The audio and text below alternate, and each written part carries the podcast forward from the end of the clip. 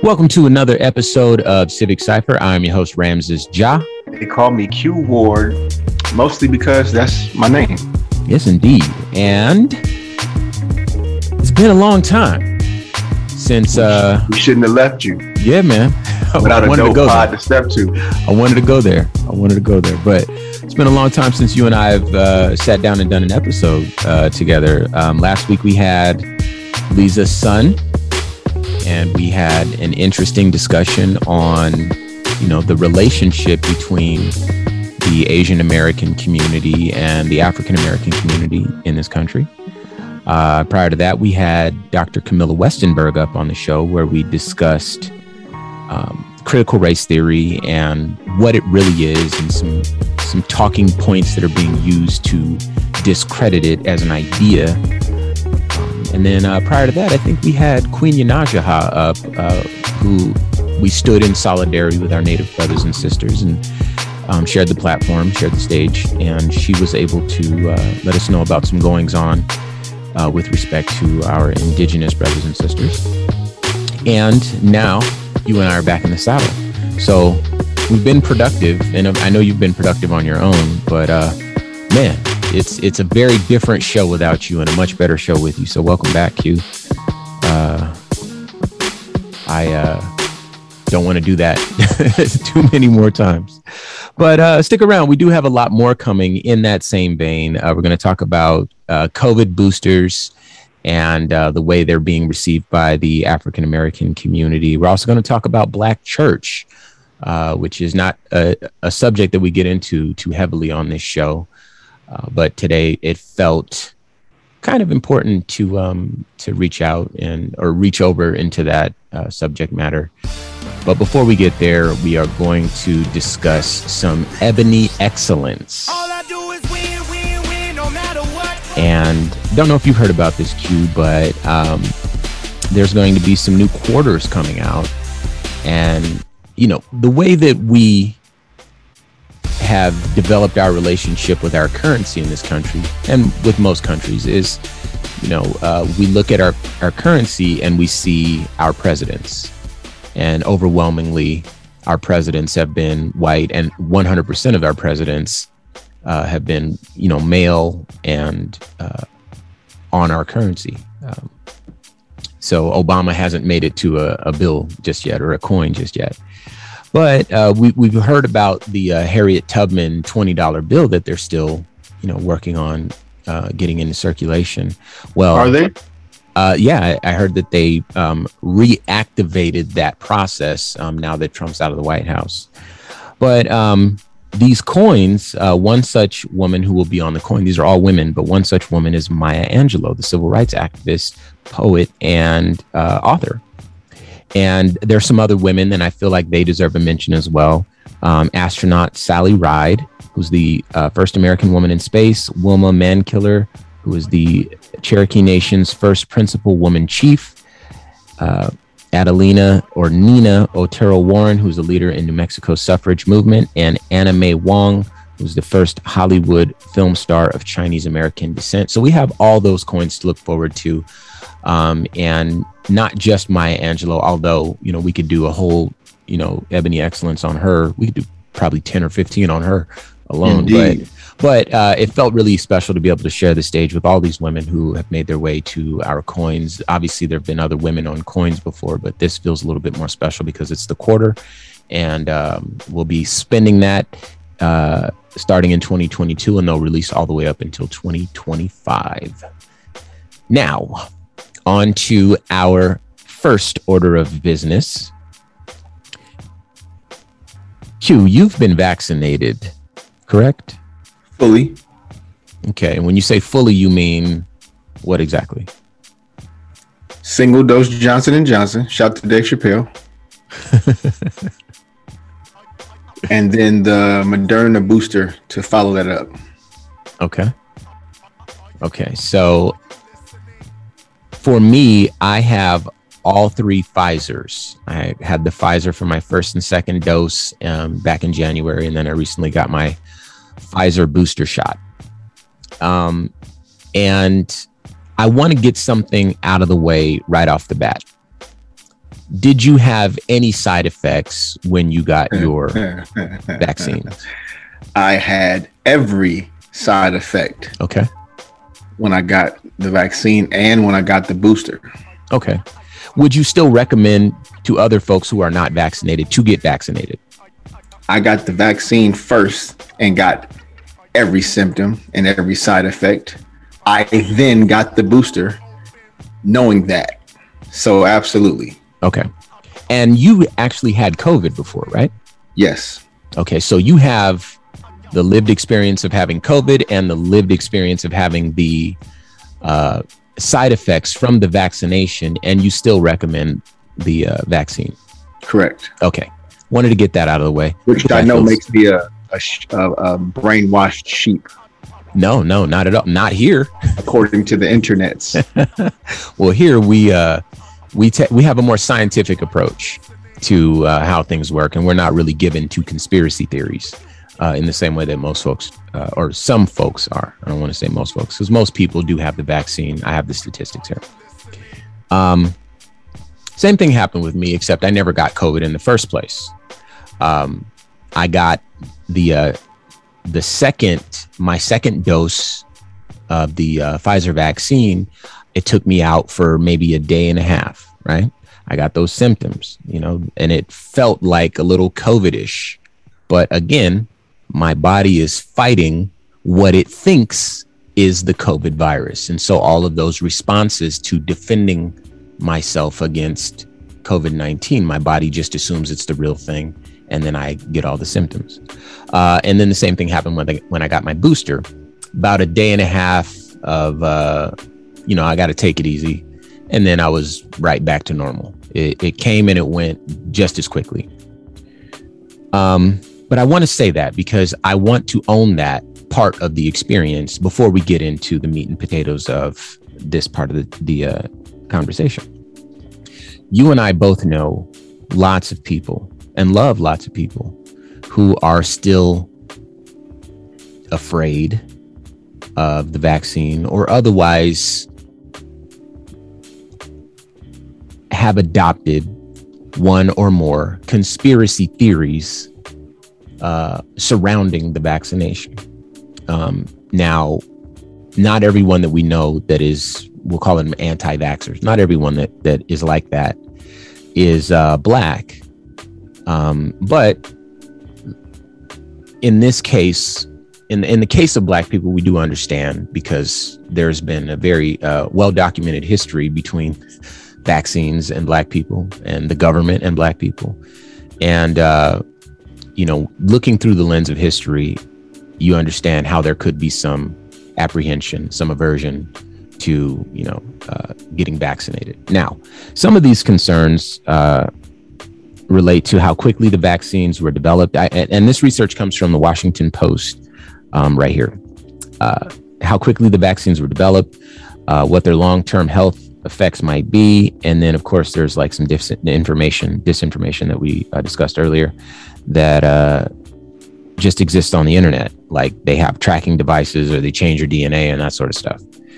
Um, and then again, with black folks, the one thing that we can and should, I think, point to is the Tuskegee experiments. It's okay to be a little bit apprehensive. It's okay to be a little bit um, concerned, right? The thing is, uh, there's a couple of things with respect to the Tuskegee experiments that we have to consider. Did the government own it? Did the government attempt to make it right? Did the government learn from, you know, its mistake? Did the government apologize? You know, these sorts of things, because I think they matter. You know, it's hard to go back and then do the same thing again. If you've acknowledged, hey, you know what, I did that, that was wrong, or my fathers did that, that was wrong. We recognize that that's wrong. We're going to try to make it better.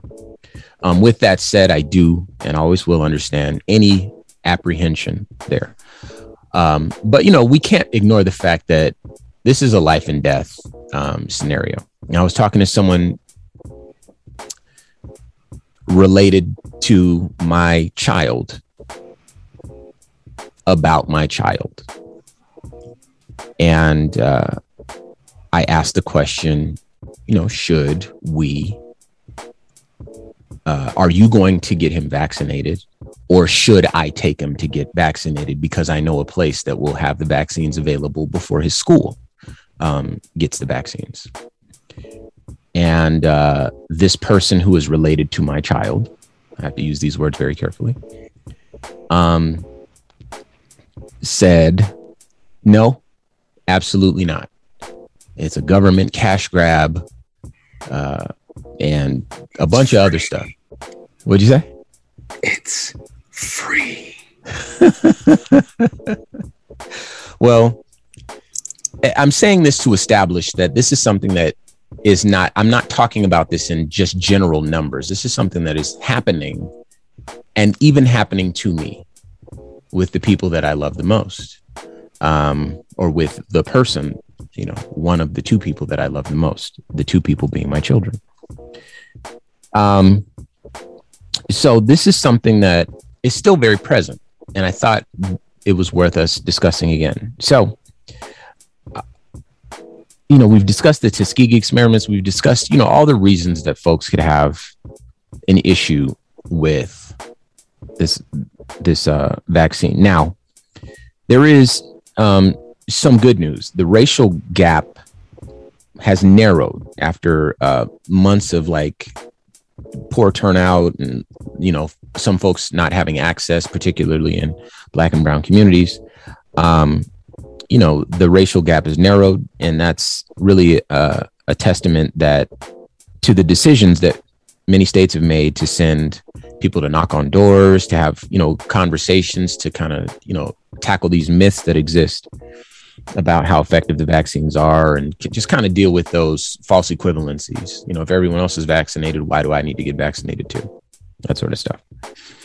Um, but there is also a reality. Um, oh, real, real quick, there's roughly an equal share of Black, white, and Hispanic adult populations. Um, and to be specific, it's 70% of Black adults, 71% of white adults, and 73% of Hispanic adults. Um, so those guys are doing better than everyone. So uh, good for them. And they've and all of these folks have received at least one vaccine dose. So that's seventy percent is the is where black people are 71 white folks 73 hispanic folks um, but that still leaves a huge chunk of the population who are very much at this point having because it's been free for such a long time that's really a it suggests that they firmly believe that there's something going on that they don't, you know, want to trust. And yet, uh, as as we know, black folks and brown folks uh, tend to be more susceptible to the um, ailments, and and you know, death is more likely of an outcome. You know, the darker you are. That's just kind of the way it is, and with respect to most every medical condition. Um, and what I what I wanted to tackle today again is the fact that there's a lot of people who are in my estimation these folks want to stir up trouble. I can't see any other reason why they would want to do that. They want to, they're looking for things to confirm their bias, right? And I, I know these folks. I follow them on social media. These have been friends of mine for a very long time, and they've they found their hill.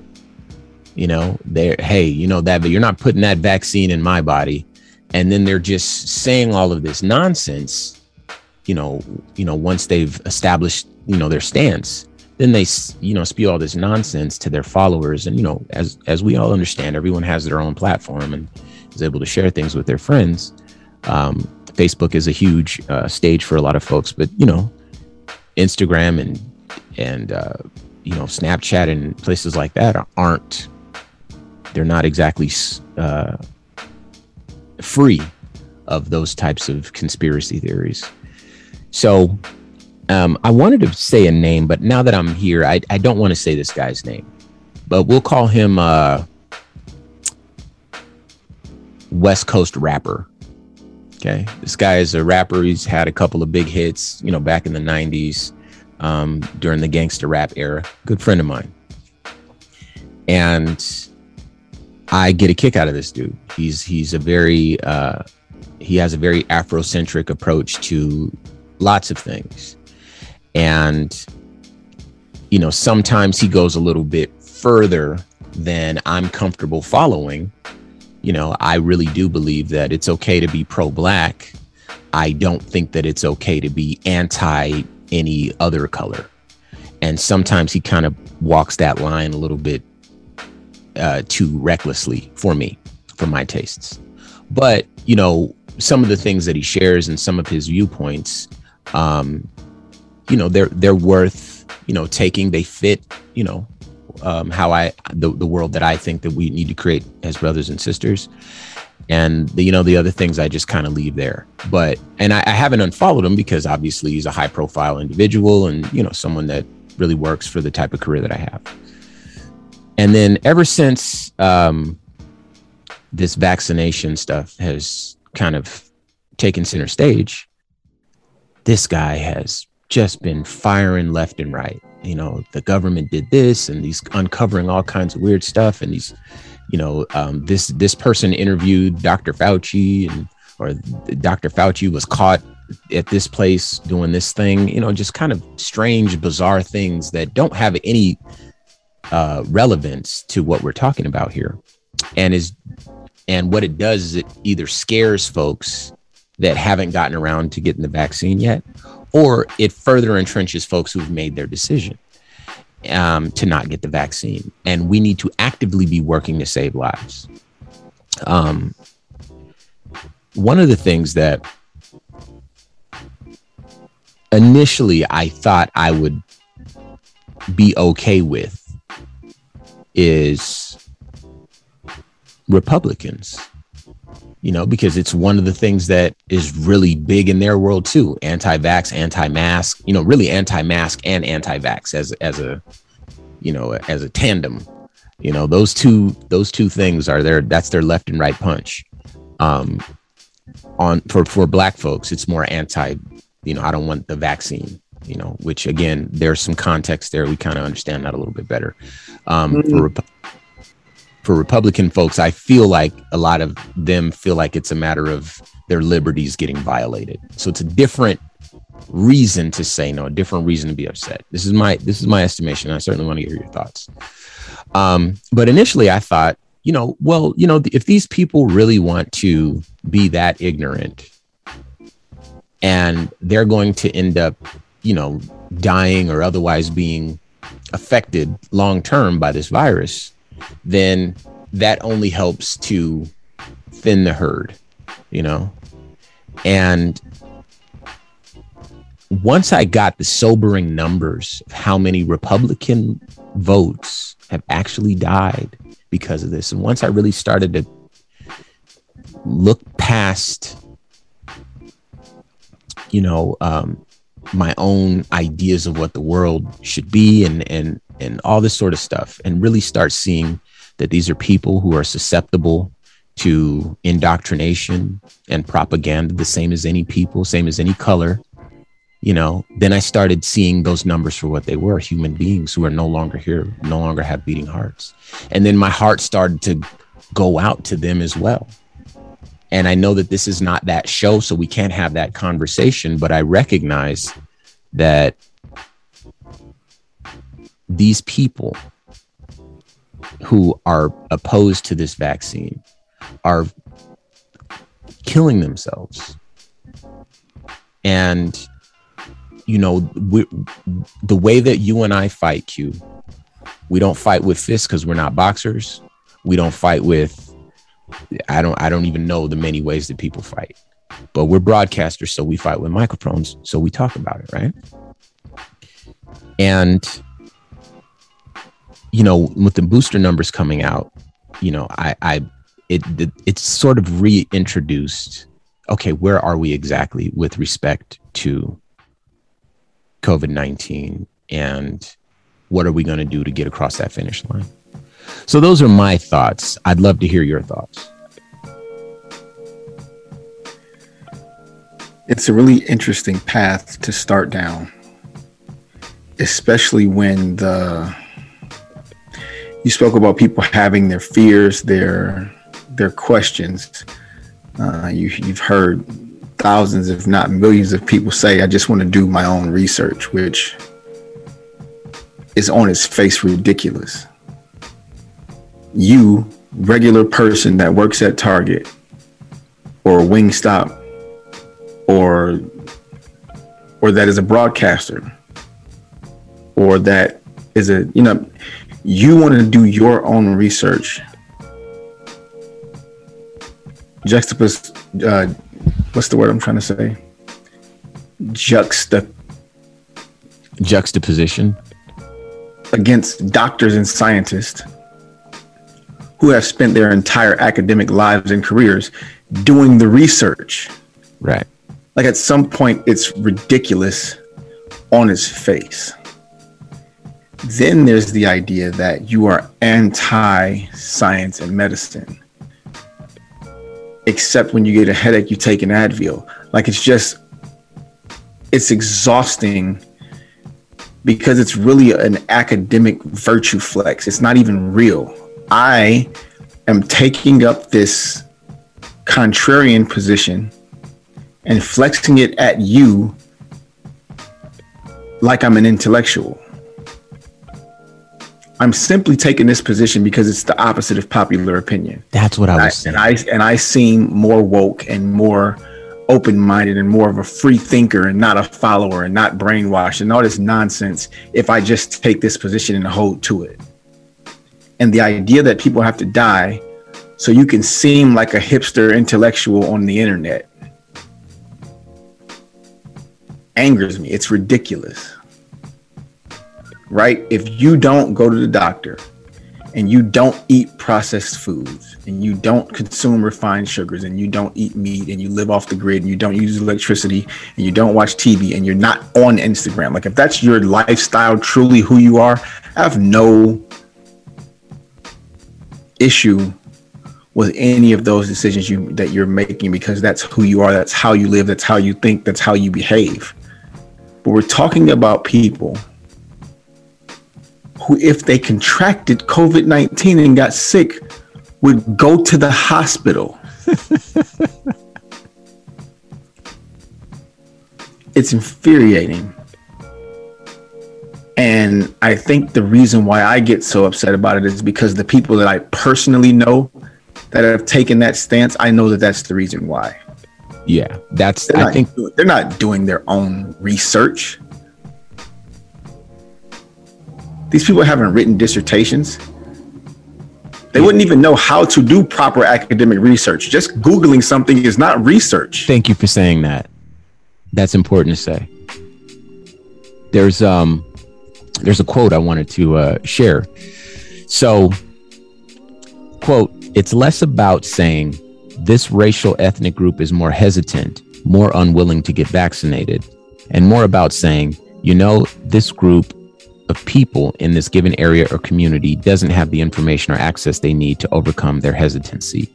And this comes from Nelson Dunlap, who's the chief of staff for the uh, Satcher Health Leadership Institute at the House, the Morehouse School of Medicine. Um, so yeah, you're absolutely right.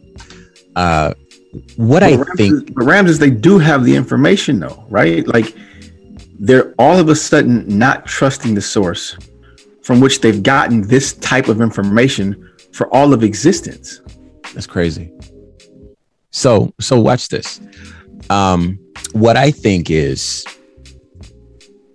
we continue to have these conversations with these people um, and you know uh, uh, prepare ourselves to address their conspiracy theories. I certainly have a battle on my hands and I'll be heading into it very soon.